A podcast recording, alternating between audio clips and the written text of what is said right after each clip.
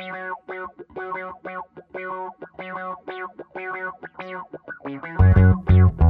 you. Uma nova revelação, você sempre soube, mas ainda não tinha compreendido. Uma nova humanização, a nova geração, passando de mono pra estéreo em vários tons. É sério, é sério, é sério. O microfone, meu megafone, tome emprestado. Um pouco da minha energia tem sobrando pra todos os lados. Força importante, uma força mais pra durar a pressão. Que tenta esmagar somente contra a parede chapiscada da ilusão. Enxergando a realidade por detrás, depois da curva, a pesada visão torpe e obscura da humanidade em geral. Miopia espiritual pegou um, pegou geral. Dignidade, simplicidade, infelizmente se tornaram um artigo de luxo na atualidade. Falta de vontade, disparidade entre discurso e atitude são os maiores pilares dessa situação. Escala profética, patética na qual nos metemos, pela qual vivemos e morremos. Algumas vezes mais pra aprender, reconhecer a todos como irmãos. Os mais evoluídos, outros não. Mas todos com sua missão. Uma nova visão, é. Uma nova visão, é. Uma nova visão, é. Uma nova visão, é. O microfone, meu megafone, passando de mono pra estéreo a sua compreensão. Uma nova visão, é. Uma nova visão, é. Uma nova visão, é. A nova visão, é. O microfone, meu megafone, passando de mono pra estéreo a sua compreensão. Na real, discutir sobre o fim da violência é quase que total. Perda de tempo, paliativo. Nem o sujeito mais socialmente ativo irá conseguir mudanças minimamente palpáveis. Praticamente apenas praticará o esporte mais popular da humanidade. Jogar. Palavras ao Léo. Jogar.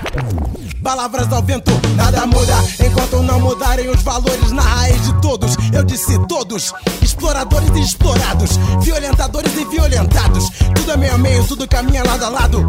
Não sei se me entende, mas o que eu digo é que a maioria se trocasse lugar faria o mesmo. E quando tem uma oportunidade, ou faz mesmo, mesmo que escala menor, microcosmo, macrocosmo. Porém, a intenção de movimentação é sempre a mesma. Cadeia alimentar, lei da selva, o mais forte destroça, atropela, passa por cima do mais fraco.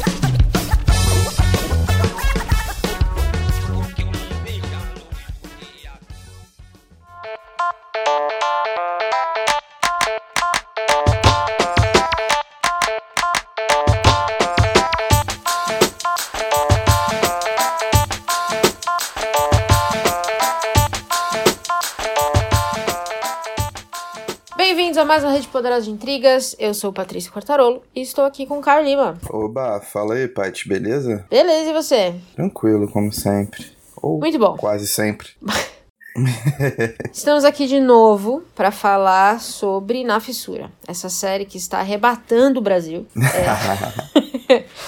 Porque é óbvio que o assunto é muito bom.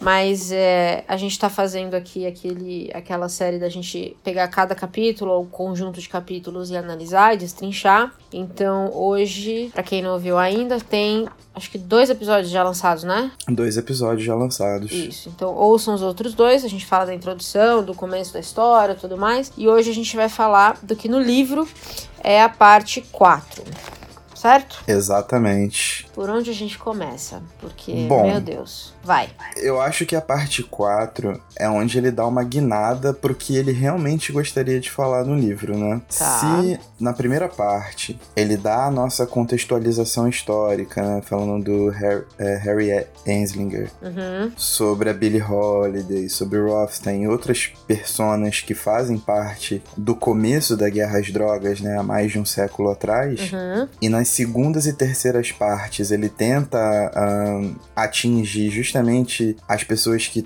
estão ativas né, no, no mercado de drogas num universo estadunidense, mas tentando apropriar essa visão estadunidense e, e espelhá-la como se fosse uma, uma situação né, geral. uhum. E ainda assim, você tá dentro da guerra de fato, aqui ele já começa a se perguntar quais são as fases ou quais são as possibilidades de adicção, o que gera o vício em drogas, para que essa guerra tenha algum sentido, sabe? Então Certo. acho que é importante pontuar o capítulo a partir daí. O que gera adicção. Certo. Então, a estrutura do livro até agora, eu acho que eu, eu, eu tô entendendo e agora eu tô achando um pouco mais clara. Eu gostei, na verdade, dele colocar a história, depois a guerra como ela é hoje, né? E aí como ela afeta, ele usou as pessoas que, que são afetadas por ela de várias maneiras para contar isso. E aí, se ele fez isso bem ou não, a gente já discutiu. E agora ele vai falar do vício em si. Então, eu achei até agora essa estrutura para mim tá, tá, muito interessante, porque tá muito claro. E eu gostei. Eu gostei de ter uma separação clara entre esses grandes temas da guerra às drogas. Onde começa o meu problema com essa parte, né? Essa, essa quarta parte do livro, que é o primeiro parágrafo do capítulo que abre o, a parte já. Ou seja, começamos mal. Por quê? Ele abre o capítulo falando que quando ele viaja para essas cidades, né, que ele, que ele foi viajar para contar as histórias pra gente, então as pessoas são mortas, decapitadas, cozidas, essas histórias horríveis que ele contou pra gente. Quando ele viaja para essas cidades, ele sempre se questiona: por quê? Por que isso acontece?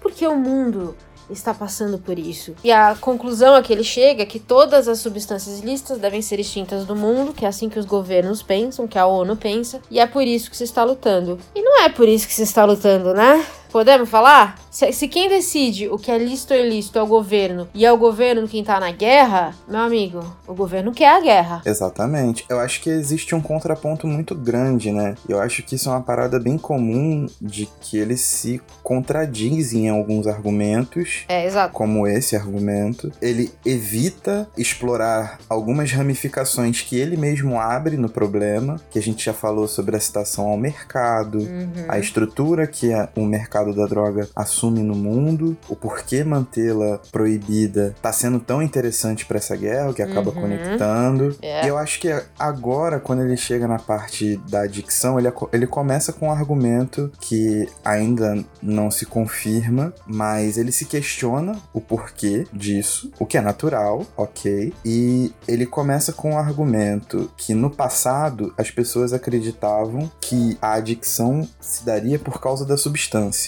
correto? Certo. Então, eliminando as drogas, você eliminava o problema dos viciados. Exatamente. E que esse é um ponto comum, uhum. tanto entre o Enslinger quanto com aquele médico que teve a clínica fechada uhum. na Califórnia. Certo. Ele achava que nenhum dependente é, seria curado, mas você poderia administrar doses para que ele pudesse conviver pacificamente em sociedade, né? E, e, isso evitaria que ele fosse procurar uma droga no mercado negro, e seria uma droga de baixa qualidade, uhum. a compulsão, do perigo, da ilegalidade, do, do, do medo e etc. Ok, existe um argumento que ele quer contrapor. Depois ele aparece com os animais, dizendo que usar drogas a partir de certos pesquisadores seria algo que estaria na natureza. Uhum. Eu acho que o exemplo mais bacana, porque teve um vídeo de Zap Zap muito engraçadinho que circulou, são os elefantes com a marula. Verdade, elefantes adoram beber. Elefantes adoram uma marula uhum. e caem de bêbados, né?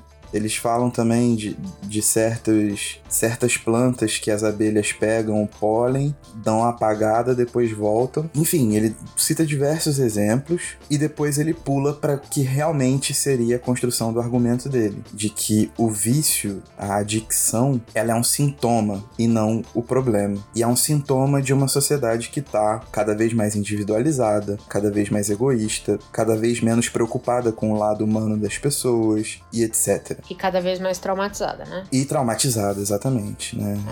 É. as famílias completamente esfaceladas. Isso tudo, de novo, né? Implica num problema de, de ordem econômica também, de ordem estrutural e etc. Só que ele vai parando por aí. Mas eu acho interessante a gente explorar os casos que ele coloca aqui no livro, porque são histórias de vida, inclusive, até muito bacanas. Eu concordo. Eu acho que ele ainda tá um pouco pouco inocente quanto aos casos da guerra em si, mas foi bom nessa parte ele sair desse, dessa conversa para falar do que é talvez a parte até agora mais relevante de tudo, que é essa questão de vício versus dependência, que são coisas diferentes. E ele faz isso muito bem, de, de mostrar o quão diferentes elas são e a importância da gente colocar essa diferença ou deixar essa diferença muito clara. Nós somos uma sociedade de viciados. E eu acho que é aí que a gente pega um pouco isso, né? Porque os vícios das pessoas nem sempre são drogas ilícitas, né? Então a gente tem hoje Quase jovens. Nunca, exato. Hoje a gente tem os jovens viciados nas redes sociais. Então você perde a sua, a sua privacidade, você abre mão da sua privacidade o tempo inteiro para estar tá na rede social. Ou a gente tem pessoas viciadas em comida, ou etc. Então, essa questão do vício é muito mais profunda do que só essa conversa sobre dependência química, né? Sim. Ele realmente é, faz isso muito bem. Então vamos dar o crédito onde o crédito é merecido. Mas eu concordo, as histórias que ele traz aqui são muito boas dos, dos, médicos, principalmente, né? Sim, sim. Então ele começa onde? Ele começa no Canadá já, né? Ele vai pro Canadá, pra Vancouver. Ele começa no Canadá, em Vancouver. Uhum. Ele vai pra Downtown East Side, uhum. que é um, um bairro conhecido por ser um bairro de prostitutas, de traficantes, uhum. né? Os agiotas, etc. E lá ele encontra um, uma espécie de, de residência médica. Acho que é um hotel mesmo, né? O uhum. nome que se dá. E que dois médicos médicos tiveram, assim, uma importância vital. E esses dois médicos são de origem completamente diferente. Tem o Gabor Maté, que ele é filho de uma viciada, e você tem o Bruce Alexander, que é filho de militares. Uhum. Então, eu acho interessante esse contraponto. O que busca também, né, que é uma parte muito importante do, do Harry, eu acho que a gente vai cair nisso. Vai ser um lugar muito comum, então já é bom, tipo, dar aquele adianto de que a visão dele é muito de humanizar essas pessoas e essas questões, né? Ele não exibe propriamente um lado político-econômico, assim, ele tem, ele tem essa coisa do, do, ser humano acima de tudo, da humanidade e tudo mais. O, o, o Harry, você disse? O Harry, o Harry. Tá, tá. Tanto que a nossa crítica é justamente essa não contestação.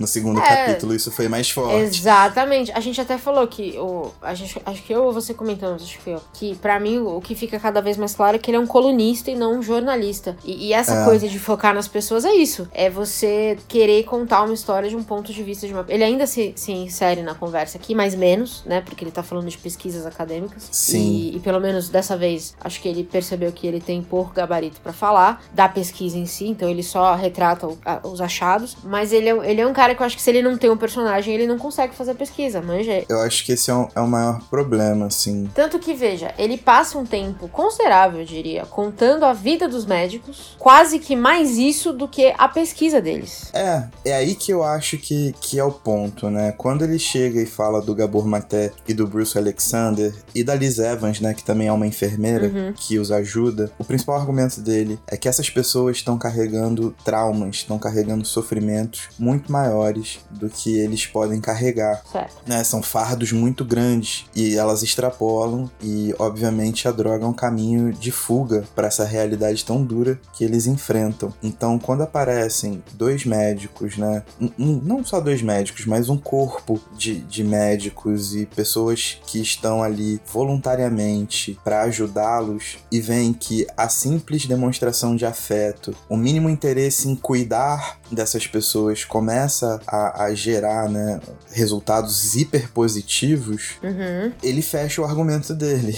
tipo, a experiência dele é, exato. para nisso, sabe? E aí ele vem fazendo retrospectiva da vida dos dois médicos, o que é extremamente interessante, porque são duas pessoas que vieram de condições completamente opostas. Obviamente, né, não se dá o luxo de inserir tantas frases de efeito, mas ainda assim ele insere umas feias e às vezes ele tenta tomar um pouco essa narrativa para ele. Uhum. E eu acho que o pior das coisas, assim, é que ele simplesmente pegou essa experiência que ele teve e óbvio, ele tá vendo aquilo ali funcionar até certo nível, mas eu acho que para que ele visse a construção daquilo, ele deveria dispensar muito mais tempo de, de acompanhamento, sabe? Não é só tipo Sim. você sair para almoçar com o cara, pegar o depoimento e OK, tá certo, então é isso isso. E aí ele toma aquilo como uma verdade absoluta e uma verdade dele, sacou? Concordo. Eu acho que isso deturpa de certa forma, o próprio sentido de ciência da forma que a gente enxerga, sabe? Tipo, não que não,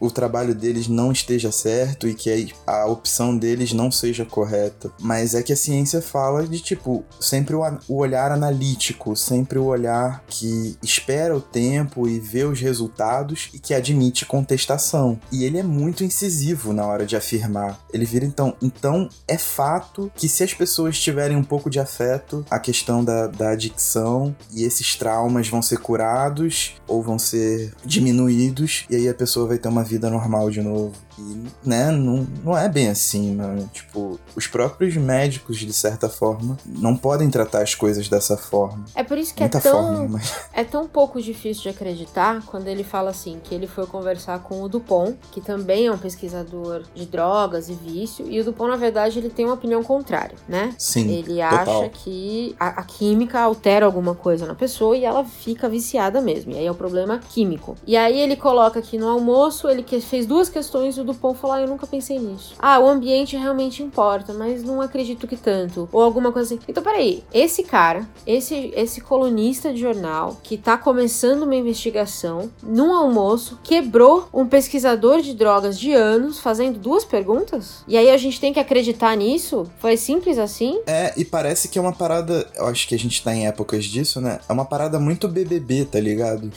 Sabe quando passa o comercial que vai ter barraco no episódio do dia seguinte? E aí mostra justamente aque- aquela pessoa dando aquela cortada assim, pra todo mundo ficar, uh, Aham. esse barraco vai ser da hora. Tipo, é muito parecido com isso. É. Ele chegou no cara, deu dois cortadão no maluco, refutei. Yo.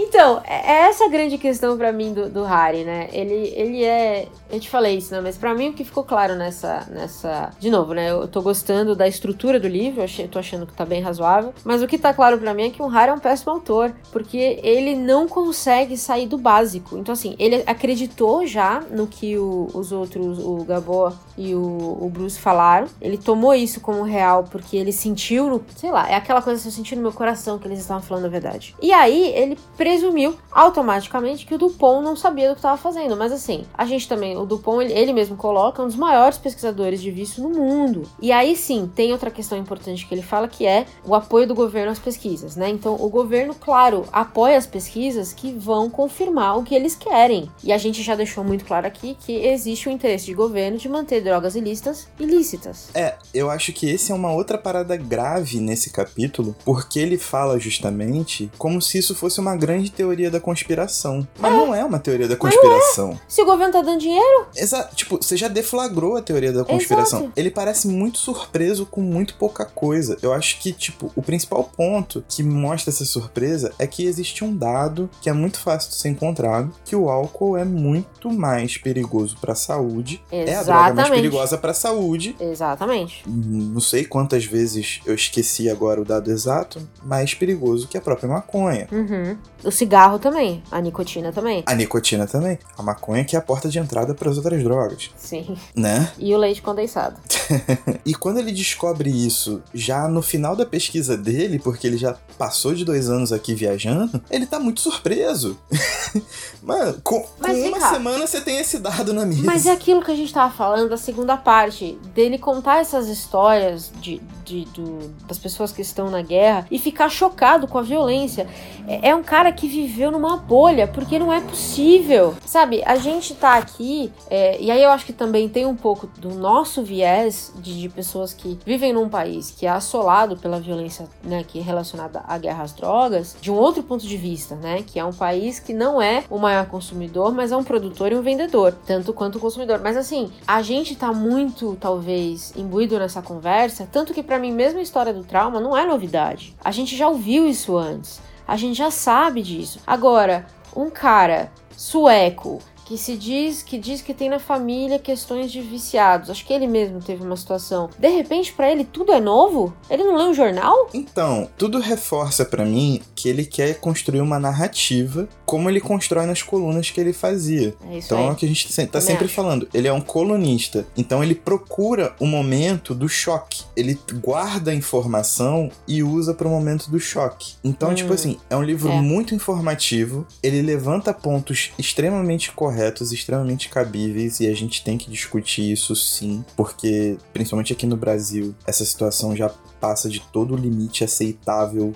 De todo limite aceitável, tipo, isso não é aceitável. Uhum. Mas no ponto de vista do Harry, todos, tudo isso acontece dentro de uma construção de narrativa que o permite chocar. Ele procura o momento do choque. Então, ele guarda a informação, insere um momento narrativo em que ele faz uma comparação esdrúxula. Ele guarda a informação e insere no momento para mostrar surpresa, tipo, olha só o que eu descobri agora. E isso acaba sendo contra-intuitivo, porque é o que, tô, é o que a gente tá falando, tipo, ele vem numa linha e de repente ele finge que não sabe o que ele falou no passado, passa uma borracha, fala tudo por cima de novo, É. com E informações assim, né? que são muito fáceis. Ele se insere bastante na história. Né, a gente até comentou isso mais nas outras partes do que nessa, mas ele se insere bastante. E quando você se insere numa história que você diz ter experiência pessoal, presume-se que você não é inocente, presume-se que você não é um iludido. Só que aí, ao mesmo tempo que ele quer contar da experiência pessoal dele, ele também se coloca como um cara que não sabia de nenhuma informação sobre as drogas. Acho que justamente faz todo sentido isso, pra chocar, Pra quando ele, pra caso o leitor também não saiba, o leitor falar: "Ah, olha o que ele descobriu que eu acabei de saber. O problema é que quem vai ler esse livro não é uma pessoa que não sabe nada das drogas. Não é esse o público que vai pegar um livro desse pra ler. Eu duvido. Eu duvido que alguém que pegue isso aqui talvez não vá saber uma informação ou outra. Que nem eu não sabia do contexto histórico do, do DEA, por exemplo. E, e foi muito legal ver isso nessa primeira parte. Natural. Mas de lá pra cá, não tem nada de novo. Não tem nada que já não tenha sido falado várias vezes em jornais, em revistas, em entrevistas, é, em pesquisas que foram publicadas, em pesquisas que ressonaram na imprensa. Então, assim, você vive debaixo de uma pedra ou você tá fingindo que não sabe? E aí eu, eu começo a não confiar nele como autor. Eu começo a não confiar nele como um pesquisador que tá me contando uma história que eu acho extremamente importante. Exato. É exatamente isso. E eu acho que o pulo, né? Porque ele sai de uma questão de fundo que seria o fracasso da guerra às drogas para pular para as causas da adicção. E esse capítulo de certa forma, ele é um capítulo que seria puramente científico, Ou deveria ser.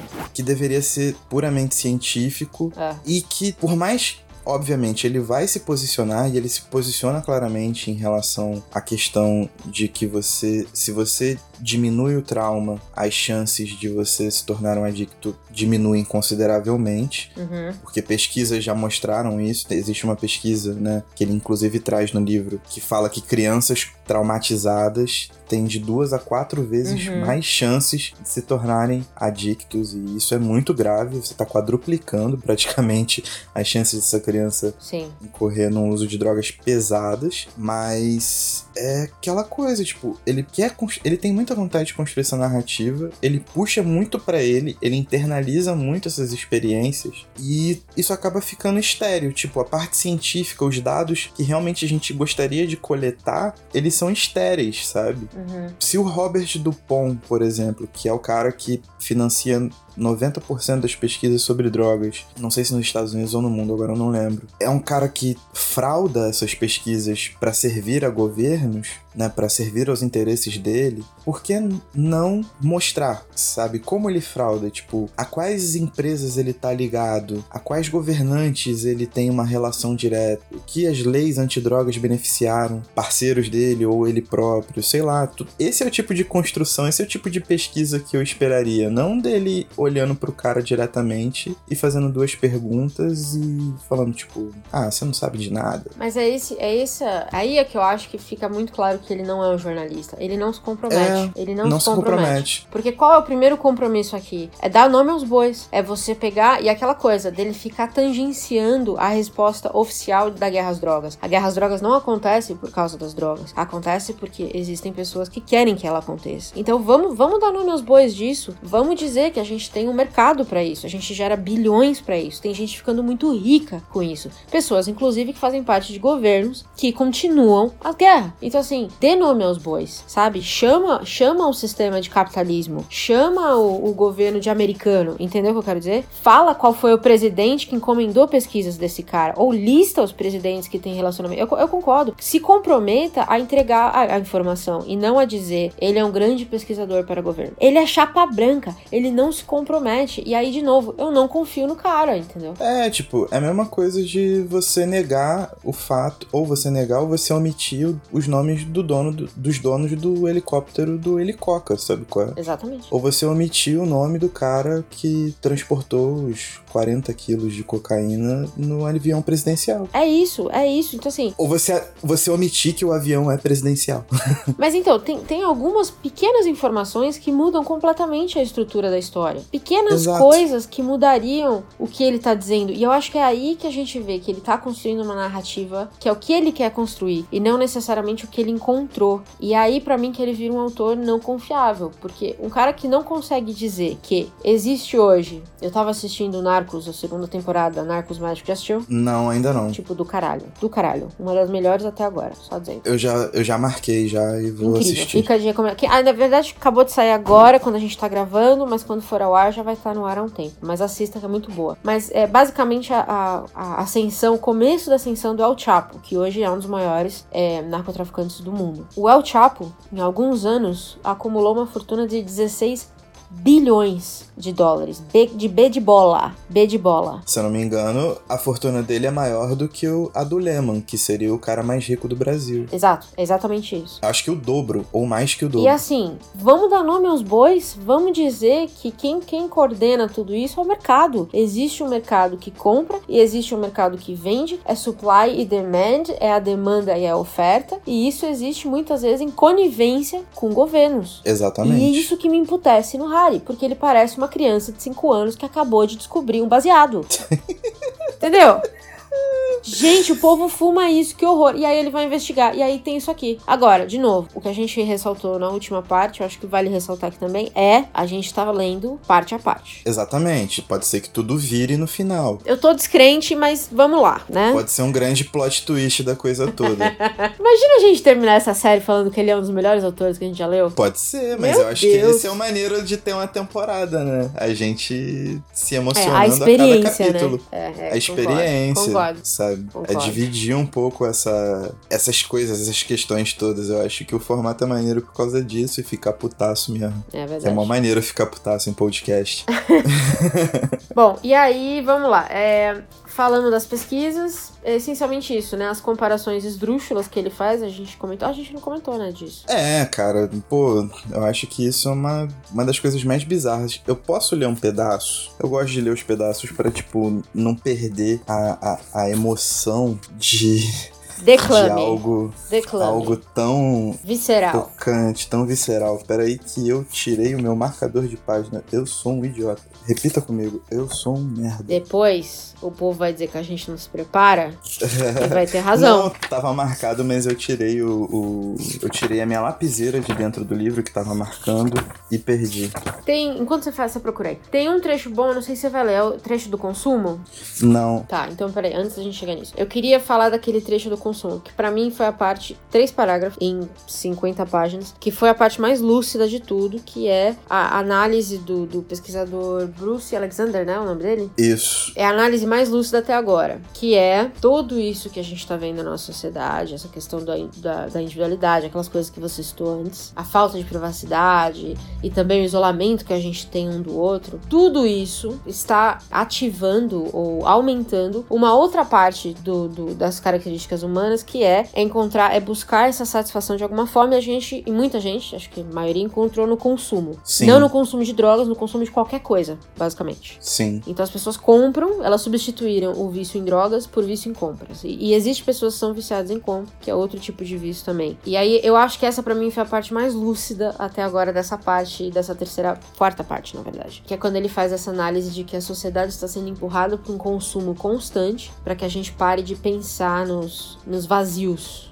que a gente mesmo cria. Sim. Eu acho que uma outra, um outro lance muito interessante que ele colocou foi de que a adicção pelo, pelo puro consumo, pela própria substância, ela pode ser facilmente discutida a partir da própria medicina. Porque quando você faz um- uma cirurgia ou quando você tá todo quebrado, qualquer coisa, você recebe doses de Uhum. morfina, opiáceos. Mas administradas de maneira responsável, esses opiáceos não vão te causar dependência. Certo. Então você sai do hospital bem, curado, sem você aliviou sua dor durante aquele tempo e você não vai fazer o uso daquilo durante um certo período, depois seu corpo não vai mais sentir, né? Nem E a vida segue. psicologicamente, e a vida segue. Uhum. E deflagra também, né, o grande cartel farmacêutico que empurra diversas substâncias que causam dependência e que já foi comprovado, principalmente nos Estados Unidos, que médicos receitam porque estão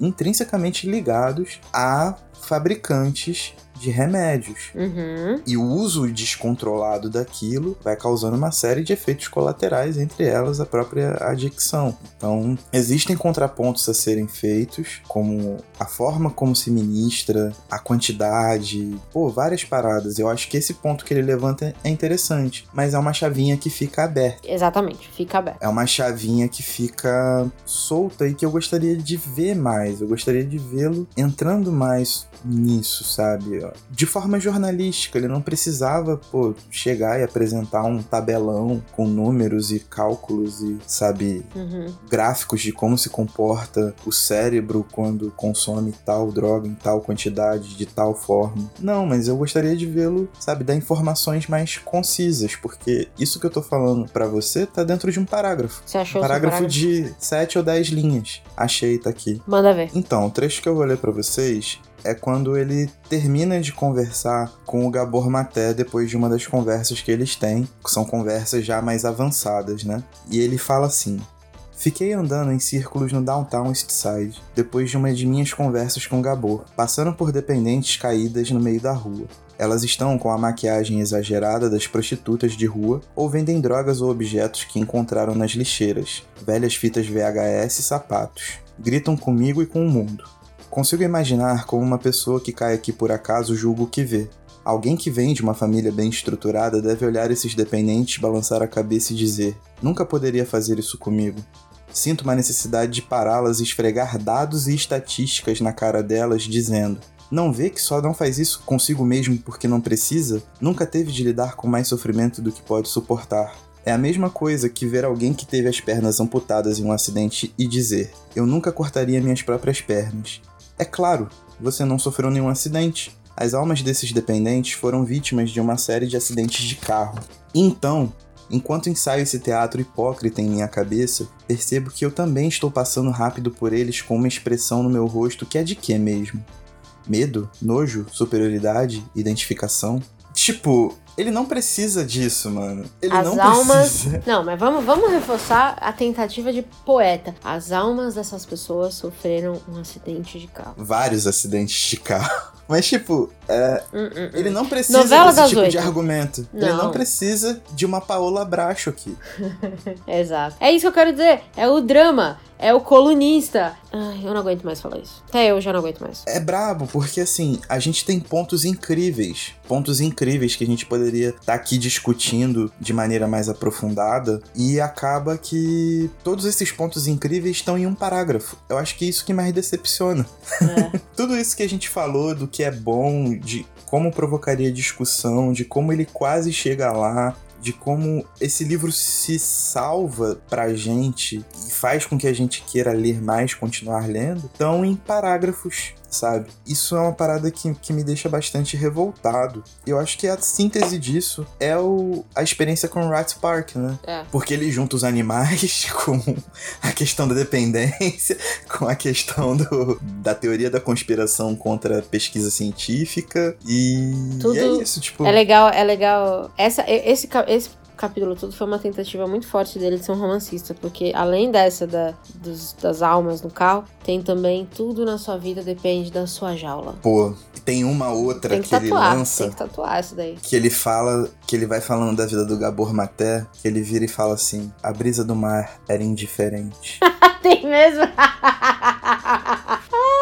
Gente, eu não. É, ok. Tipo, não precisa, sabe? E Exato. o que acontece? Quando ele fala dos médicos, ok, tipo, eles têm uma história de vida bonita e eles estão ali ajudando pessoas. Mas aí cai naquele problema que a gente falou no episódio passado. Quando ele fala de pessoas que estão sofrendo por si só, é como se fosse o programa da Sônia Abrão. É. Sabe, a Sônia Abrão, ai, coitadinha, que não sei o Uhum. quê." sabe? E isso acaba aumentando a, a sensação de o quão essas pessoas se sentem inferiores né, na sociedade. Isso não ajuda, isso não constrói uma narrativa. Não sabe? constrói uma narrativa para essas pessoas, mas constrói o que o Harry quer passar, que é, é essa exatamente. questão de, de, de realmente eles serem vistos dessa forma, porque, de novo, né, eu, eu tô falando isso desde todos os capítulos, eu acho, mas esse ainda é meu maior problema com ele. Eu só tô vendo até aqui, eu vou reforçar muito isso para o povo não começar a comentar que a gente julga sem saber, mas até aqui a gente só viu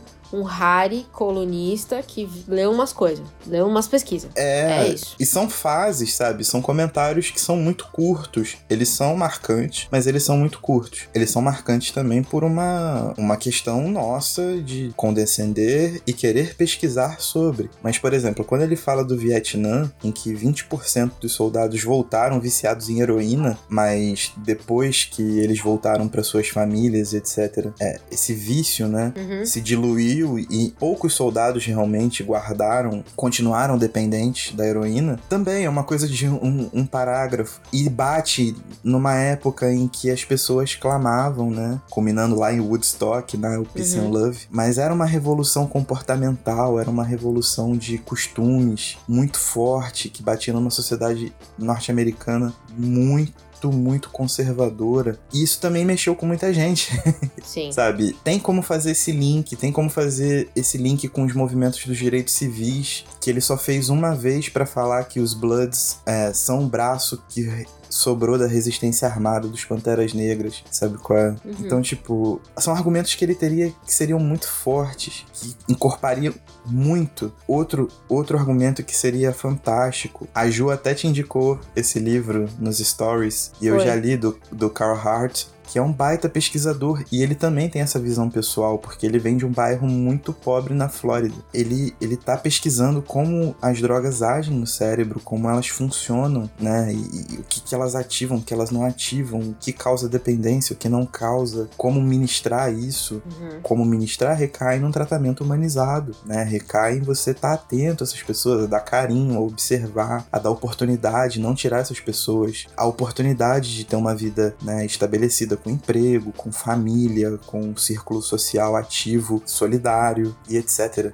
E também é só um parágrafo. Ah, que raiva! Então, é aí que a gente sabe que o Harry tem uma agenda. No sentido de ele tem um interesse muito claro com esse livro, que talvez a gente vá descobrir qual é no final. Ele pega um dos maiores pesquisadores de tudo isso que você falou, que é o Hatch, e ele põe o cara pra falar em um parágrafo sobre o descrédito da pesquisa, e não sobre os resultados da pesquisa dele. Então, assim, se, se nunca mais nesse livro o, o Hatch aparecer, se não houver mais conversa sobre isso, pra mim tá muito claro o, o viés que ele quer dar pra esse livro, que é um viés extremamente condescendente com a questão de drogas. Sim. É, então vamos ver. De novo, a gente tá lendo à medida que a gente grava. Então, talvez no próximo capítulo seja um capítulo dedicado ao Hatch e tenha- só os dados dele. Seria ma- maravilhoso. Vamos ver. Mas pra mim, assim, você pega esses pesquisadores, você. Talvez porque. E engraçado, né? Porque justo o Hatch, que tem também uma história de vida muito boa, ele mal usa. Aqui, pelo menos. Ele mal Então, usa. Não, vários outros. Sabe o que ficou parecendo? Sabe aquela pessoa que escreve um artigo e começa a colocar muitas referências? Ou escreve uma resenha? Uhum. Bota aí, você sabe que tem um monte de gente assim. Escreve uma resenha de um livro, aí começa a falar: não, mas aqui tem o elemento de Edgar Allan Poe, e aqui puxou para as irmãs Brontë, mas aqui é Flaubert, claramente. E começa a citar um monte de nome aleatório só pra ter aquela Dizer validação intelectual. Sim. Pareceu que foi isso. Tipo assim, ele tinha um ponto que ele acreditava, que é o tratamento humanizado, você dar afeto, você dar carinho, isso diminui o trauma e isso faz com que a pessoa consiga restaurar a sua vida, fora que se você faz isso com crianças, naturalmente, né, se você cuida das crianças, muito mais vai ser muito mais difícil que elas adquiram qualquer tipo de contato com drogas muito pesadas e até com outros tipos de adicção, como o próprio celular, como açúcar, Uhum. como cigarro, como álcool e etc. Então, ele tem um ponto. O que parece que ele quis fazer, tipo, foi validar esse ponto através dessa narrativa que ele criou. Então, nesse capítulo, que seria um capítulo incrível pra gente discutir sobre a diferença de vício e dependência, é, sobre como fazer esse tratamento humanizado, como, como diferentes drogas influem nosso comportamento, nosso metabolismo, porque tudo isso está inserido aqui, ele não fez. Ficou tudo num parágrafo solto para validar intelectualmente o argumento dele. É para é. fazer para deixar a bibliografia gordinha. Concordo. Ou seja, a terceira parte, flop. É, foi. O argumento é bom, mas a construção é ruim. Pois é. A gente tem falado sobre trazer umas recomendações também, né? Pra dar uma. Também pra encher a nossa bibliografia aqui. Sempre. Deixar a nossa gordinha também. O que, que você tem para recomendar? Livro do Carl Hart. Mano, Ótimo. cara, vocês têm que procurar por um cara chamado Timothy Leary. Ele foi mais ou menos pai desse movimento moderno da luta contra a guerra às drogas. Só que ele defende que as drogas, em certo ponto, fazem bem. Isso vem sendo comprovado cientificamente também, uhum. que é um ponto que, que o Harry toca bem pouco, quase não toca no livro, porque em alguns pontos ele é bem conservador. Sim. Mas ele foi o cara que fez isso nos anos 60, justamente nessa época de, de luta por direitos civis, de paz e amor, de um movimento muito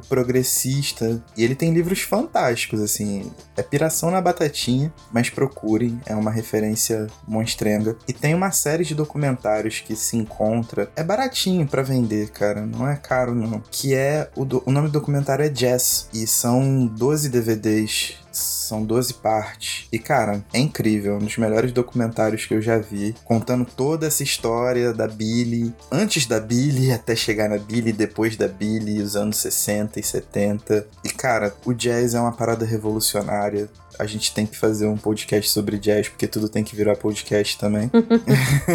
Mas o jazz é uma parada revolucionária, assim. A Billy foi uma mulher é, incrível dentro de todas as suas dificuldades, de todas as porradas que ela tomou da vida. Mas ela era uma pessoa de uma sensibilidade ímpar, com uma voz ímpar, né, que lutava por suas causas. Então vale a pena dar uma conhecida mais de perto. Esse trabalho documental é incrível. É isso aí, são as minhas recomendações. Bom, além de Narcos México temporada 2, que eu já citei, você conseguiu assistir o The Pharmacist? Cara, nem consegui. O trabalho tá uma loucura. Ixi. Então, o, o The Pharmacist vai citar um pouco no ponto que você falou, que são quando médicos eh, basicamente viram traficantes, receitando drogas não necessárias para as pessoas, sabendo que essas pessoas estão se tornando viciadas. Uhum. É muito bom. Ele, ele, a estrutura dele me incomodou um pouco, ele é um pouco é, novelão, tem essa pegada meio Harry nele, Sim. mas o, os fatos em si são realmente interessantes. E o mais interessante para mim, na verdade, é mostrar que as drogas, elas se adaptam à sua a sua época, né? Então, a gente fala aqui muito de heroína e cocaína, mas hoje em dia, na verdade, é, heroína principalmente pouco se fala. A gente, as, as drogas, elas vão evoluindo, principalmente as drogas lícitas. Sim. E aí, eu tenho três vídeos do YouTube para recomendar. Você pode assistir os três no YouTube. Dois são vídeos do programa Last Week Tonight, com o John Oliver, que é um programa que eu amo. E ele tem um vídeo de acho que três anos atrás que chama Opioids 1. E ele tem um vídeo do ano passado que chama Opioids 2. E ele vai acompanhar nesse tempo a crise dos opioides legais nos Estados Unidos, que são todos ligados a uma farmacêutica chamada Purdue, que também é citada no The Pharmacist. Uhum. A família que é dona da Purdue hoje é uma das famílias mais ricas dos Estados Unidos, mas ainda assim vale menos que o El Chapo, 13 bi. E eles são, foram, já estão sendo, na verdade, processados pelo governo americano por mentir em pesquisas e por omitir informações importantes e por continuar vendendo drogas pesadíssimas. De novo, lícitas. E o outro vídeo é um episódio do Patriot Act, que também é um, é um programa que eu amo. Você pode ver no YouTube ou na Netflix, é, os, os, tá nos dois, que é America's Deadliest Drug, Fentanyl, que é a nova onda de droga nos Estados Unidos. Os Estados Unidos eles passam, ele passa por fase de drogas, né? Então a gente tem os opioides, aí tem a metanfetamina, e depois vem outra coisa, vira meio que a droga da a moda da vez. E agora a gente tá falando de fentanyl, que é uma das piores que já surgiram. E de novo, é vendida legalmente. Eu ia falar desse programa agora, do Patriot Act. Vale a pena Muito demais, bom. porque eu acho que as pessoas precisam entender que droga não é só o tiozinho sentado fumando maconha. Tem muita coisa que tá acontecendo hoje e as drogas elas evoluem com o tempo. Então, quando uma droga passa a ser, sei lá, heroína, ela passa a ser ter um mercado menor, vem outra droga e assume esse mercado. É, funciona literalmente como qualquer mercado privado que você conhece. Então é, é importante a gente acompanhar essa movimentação também, principalmente de drogas legais, porque elas hoje ditam muito do que é feito no mercado ilegal. Fora a responsabilidade, tanto legal quanto prática, de colocar essas drogas nas ruas. Exato. Manja? Exatamente. Lícitas ou ilícitas. Tipo, se você pesquisar, e eu, é por isso que eu até falei que tinha aquela lacuna de Nixon Reagan ali, né? Que Uhum. foi quando a guerra às drogas realmente foi parte da campanha política dos dois e as coisas endureceram muito. Mas foram eles que colocaram várias epidemias de drogas e possibilitaram, por exemplo, o El Chapo a se tornar esse bilionário que ele é, saca? Ou era. Uhum. Eu acho que ainda é. Mas enfim. Não, ele ainda é. Assim, se você assistir Narcos desde o começo, dá pra ver claramente a movimentação das drogas se aproximando do mercado, que é o maior mercado do mundo, que é o americano. É, é assim, é impossível você assistir a série toda, do começo até agora, e não perceber a movimentação claríssima que é impulsionada pelo mercado americano. O legal e o ilegal. E o governo. Exatamente. Então, assim, não podemos eximir ninguém de culpa nessa conversa. E é isso que o Harry tá fazendo. E é isso que tá me deixando muito puta. Sem condescendência, sem É isso aí. Porra. Bom, chega por hoje. Chega por hoje. Cansei desse mano. Semana que vem tem mais. Voltamos pra falar da próxima parte, que é a última, não é? É a última do livro. A última do livro, mas a gente vai rachar em dois. Exato. Igual a rachadinha de alguém. Ok, maravilhoso. Então, semana que vem estamos de volta. Que se você estiver lendo o livro com a gente, segura aí. Falamos muito mal, mas quem sabe o jogo vira. E aí o, o, o Harry dá um Alemanha 7x1 na nossa cara. Veremos. Eu quero estar otimista, eu não tô, mas vamos ver. Vai ser 7 a 2 que a gente tem um pouquinho de razão, né? É, até agora, né? Verdade. Ele não vai se redimir de tudo, não tem como. Exatamente. Então tá bom. E tchau. Tchau.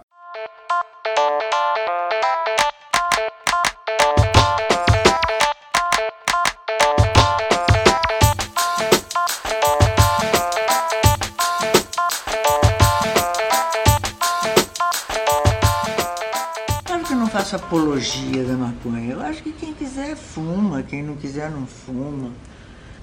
Você quer? Claro, eu fumo no cachimbo, porque o que faz mal é o papelzinho.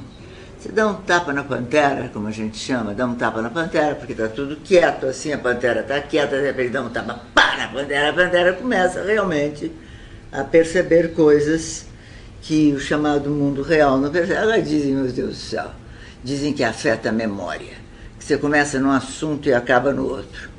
De vez em quando me dá um branco assim. Você fica. De repente você fica. Tem assim. Uma coisa de. Você vai, entende? Você vai.